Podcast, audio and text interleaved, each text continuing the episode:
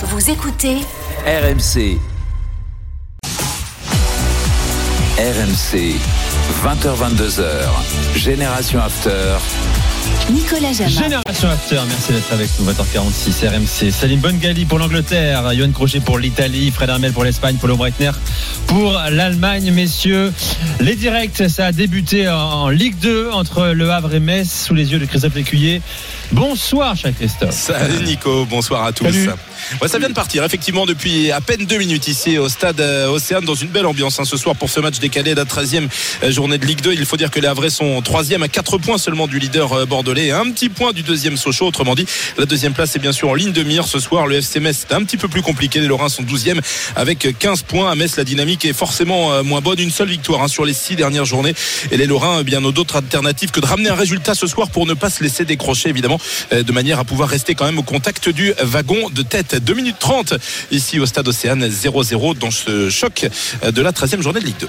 À tout à l'heure, euh, Christophe, euh, tiens, petite information que je glane chez nos confrères de l'équipe. Mike Maignan, vous savez, qui bon, blessé, qui devait euh, se soigner à Clairefontaine euh, pour euh, être dans les temps pour le, pour le mondial. Finalement, refus du Milan, mon cher Johan. Il doit rester à Milan pour se Normal. soigner. Voilà. Normal parce que Voilà. le le le- l'idée du Milan c'est pas qu'il joue mondial, l'idée du Milan c'est qu'il se soigne et qu'il soit apte pour reprendre la saison après la Coupe du Monde. C'est- logique, hein. c'est- C'était la même chose avec Pogba, sauf que Pogba, l'intervention chirurgicale, euh, c'est le joueur qui décide et ça c'est normal. La Juve a fait des consultations privées avec des médecins, ils ont tous opté pour l'opéra- l'opération. Pogba voulait pas se faire opérer, bah, tu l'acceptes, euh, bon gré mal gré, tu l'acceptes, il a rechuté. Tant C'est encore le Milan qui le paye aujourd'hui. C'est aussi l'histoire. Bon, Eh oui. bref. Messieurs, j'accueille notre premier auditeur de l'After spécial drôle de dame.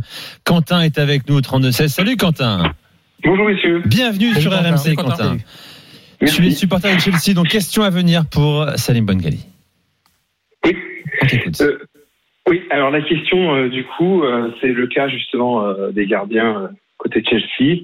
Euh, moi, j'aimerais votre avis sur le sur le fait qu'aujourd'hui euh, on est sur un titulaire qui devient indiscutable, qui est pas. Euh, il y a de ça quelques mois, on avait plutôt Edouard Mendy. Et moi, je, vous ouvre le débat justement sur cette question-là. Selon vous, quelles sont les, choses qui ont fait qu'aujourd'hui on se retrouve dans cette situation qui n'était pas celle d'il y a quelques mois, en effet? Ouais, c'est vrai, c'est vrai, hein, vrai que c'est allé tellement vite. Alors il faut bien rappeler une chose, il y a eu euh, une blessure pour Edouard Mendy, une petite blessure qui a fait ben, qu'il ait été euh, évincé entre guillemets. euh, Thomas Tuchel était encore là et donc Kepa Arrizabalaga l'a remplacé à ce moment-là. Graham Potter est arrivé sur ce banc. Et il faut avouer, depuis que Graham Potter est là, depuis que Kepa est de nouveau titulaire, il est bon, il est très bon, il est excellent même. Edouard Mendy est revenu sur le banc depuis plusieurs jours déjà, depuis plusieurs semaines déjà. Et le truc, c'est que, pardon, mais quand tu vois les perfs que fait euh, Kepa, euh, cinq matchs de suite sans concéder de but. Là, le dernier match, pas de chance à la dernière seconde, le but de Casemiro, mais il touche le, le ballon, il l'effleure, mais il n'arrive pas à la sortir quand même. Mais au final, quand tu vois ses perfs, deux fois face à Milan, notamment en Champions, face à Wolverhampton, face à Brentford, en milieu de semaine dernière, il fait un match monstrueux face à Brentford. Quand tu vois tout ça, objectivement, ben, Kepa est meilleur que Edouard Mendy, en ce moment en tout cas. Et tu te dis, alors, on va me dire que le poste de gardien, c'est un poste où tu as besoin de continuité. Je peux l'entendre. Mais tu veux aussi, et Graham Potter veut installer aussi ses choix, veut mettre ses, euh, ses joueurs, j'ai presque envie de dire. C'est oublier vite la qualité d'Edouard Mendy, qui Mais était c'est- la- le meilleur, l'un des meilleurs gardiens du monde il y a encore quelques Bien semaines. sûr, mais le, foot va très vite. Et Edouard Mendy, t'as aussi eu une période où il était un peu moins bien, avec des petites erreurs, des petits trucs. Là où Kepa, ben, en ce moment, encore une fois, il est excellent. Donc, que l'Espagnol soit titulaire, c'est tout sauf illogique. Bon, les gars, vous êtes d'accord? Vous comprenez ce, ce choix, Graham Potter, qui maintient l'homme en forme euh, au détriment du meilleur gardien certainement de, de l'effectif? En fait, c'est c'est Mm. difficile si t'as pas de hiérarchie. Euh, Mm. Il y a un joueur qui se blesse et qu'il y en a un autre qui en profite pour prendre sa place et qui soit bon. C'est l'histoire du foot. Hein. Voilà, c'est ça. Donc, euh, si après il y avait une hiérarchie claire avec des statuts très différents, genre Maignan, Tatarusanu à Milan, la différence est importante. Et on sait que même si Tatarusanu fait des excellents matchs, quand Maignan va revenir, Maignan sera titulaire. Là, ça me paraît un peu moins certain. Et, et encore une fois, il y a eu le changement de coach aussi. Tourelle, Ah, ça- qui pour, euh, pour lui, c'était Mendy qui était un, qui est pas deux. Ben, Bah, c'est lui qui avait fait le changement de toute façon. Mais au début, parce que Mendy aussi s'était blessé au final. mais Donc il était un peu obligé. euh, ouais.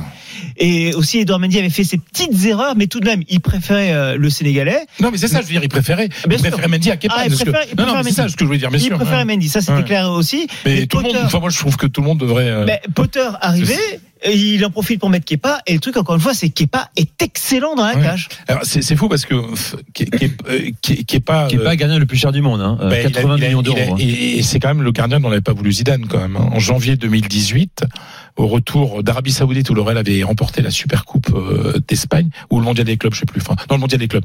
Mondial des clubs.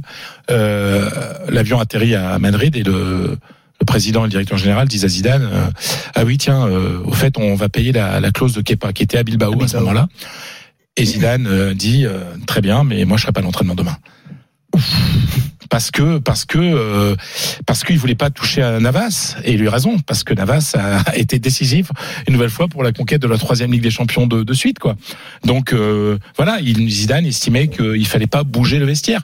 Il savait que c'était la fin d'un cycle, mais il fallait pas toucher au vestiaire et il a eu raison puisqu'il a gagné la Ligue des Champions. Et, et finalement. Quand tu vois le niveau qu'a eu, qu'a eu Navas, et surtout, après, le fait d'avoir choisi un gardien extraordinaire comme Courtois, je suis pas sûr que Kepa, s'il avait, il avait été le remplaçant Mm. de, de Navas, aurait eu le, l'avenir d'un, d'un Courtois. Parce que je termine là-dessus. Il peut être extraordinaire. Il, en fait, il t'en met plein les yeux. Après, sur toute une saison, au niveau sécurité, C'est pour, c'est pas pour ça que je te parle là de cette Ouais, de 6 sûr, 7 c'est- matchs oui, où ça. très- Ouais, ouais. Voilà, attendons de voir effectivement. Quentin, euh, tu, veux, tu veux rajouter quelque chose?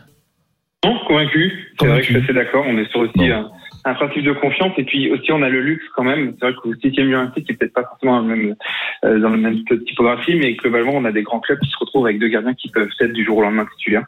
Donc c'est vrai que c'est aussi le, le luxe de pouvoir euh, de pouvoir choisir sur sur cette euh, sur cette confiance.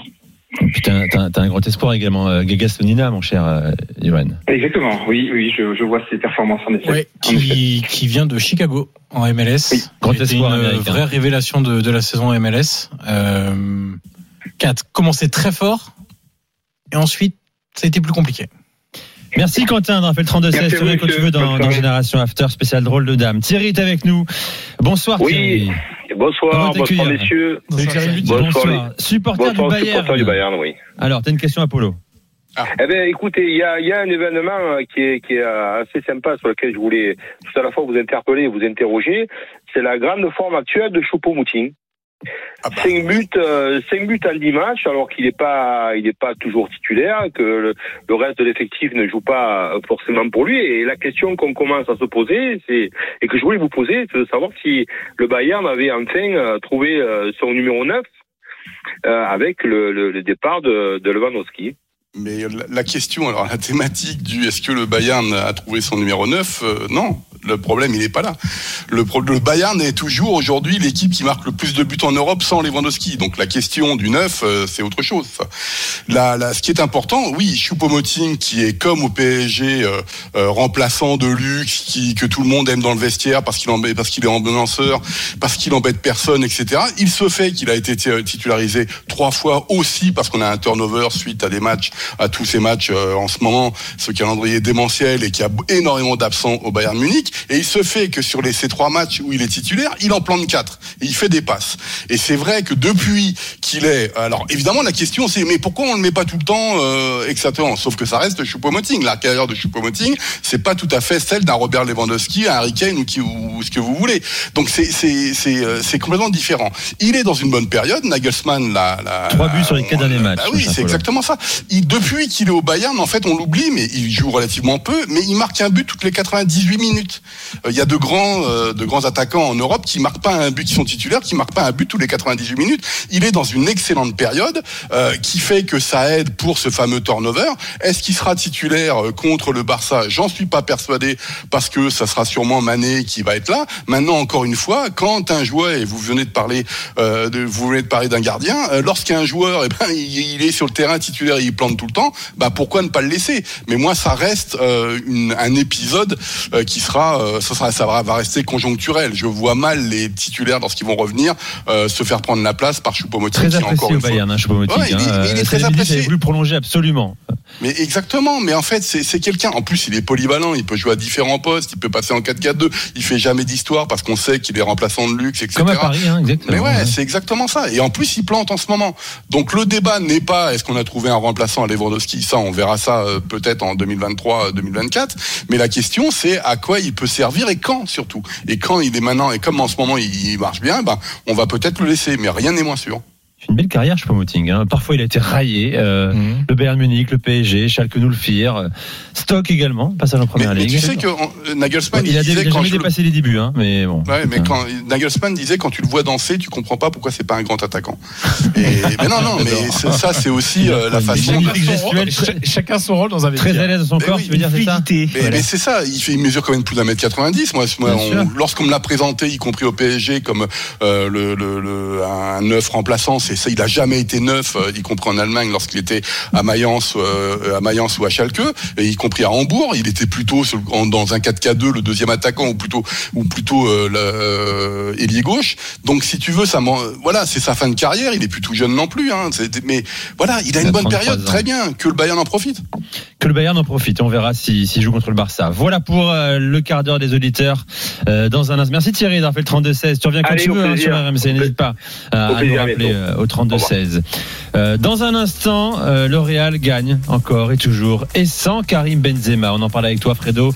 La Ligue 2 également. L'ouverture du score entre le Havre et Metz, Christophe. L'ouverture du score pour les Havrais ici au stade Océane après 10 minutes de jeu. Le corner frappé côté droit par Quentin Cornette, la déviation de la tête de Nabil Alioui. Et au deuxième poteau, c'est le défenseur Gauthier Loris qui est là, point nommé pour reprendre ce ballon du pied droit et tromper Alexandre Oukidja. Ouverture du score du Havre. Donc ici après 13 minutes de jeu, le Havre mène face au FC Metz. Un but à zéro, c'est le deuxième but cette saison de Gauthier Loris. Dans un instant, le Real et un, un homme, un Espagnol qui va retrouver la première ligue, Unai Emery, va reprendre, va prendre euh, les destinées d'Aston Villa dans les prochaines heures, prochains jours. Quand même. hein. On va en parler ensemble dans Génération After spécial drôle de dame sur RMC 20h58 à tout de suite.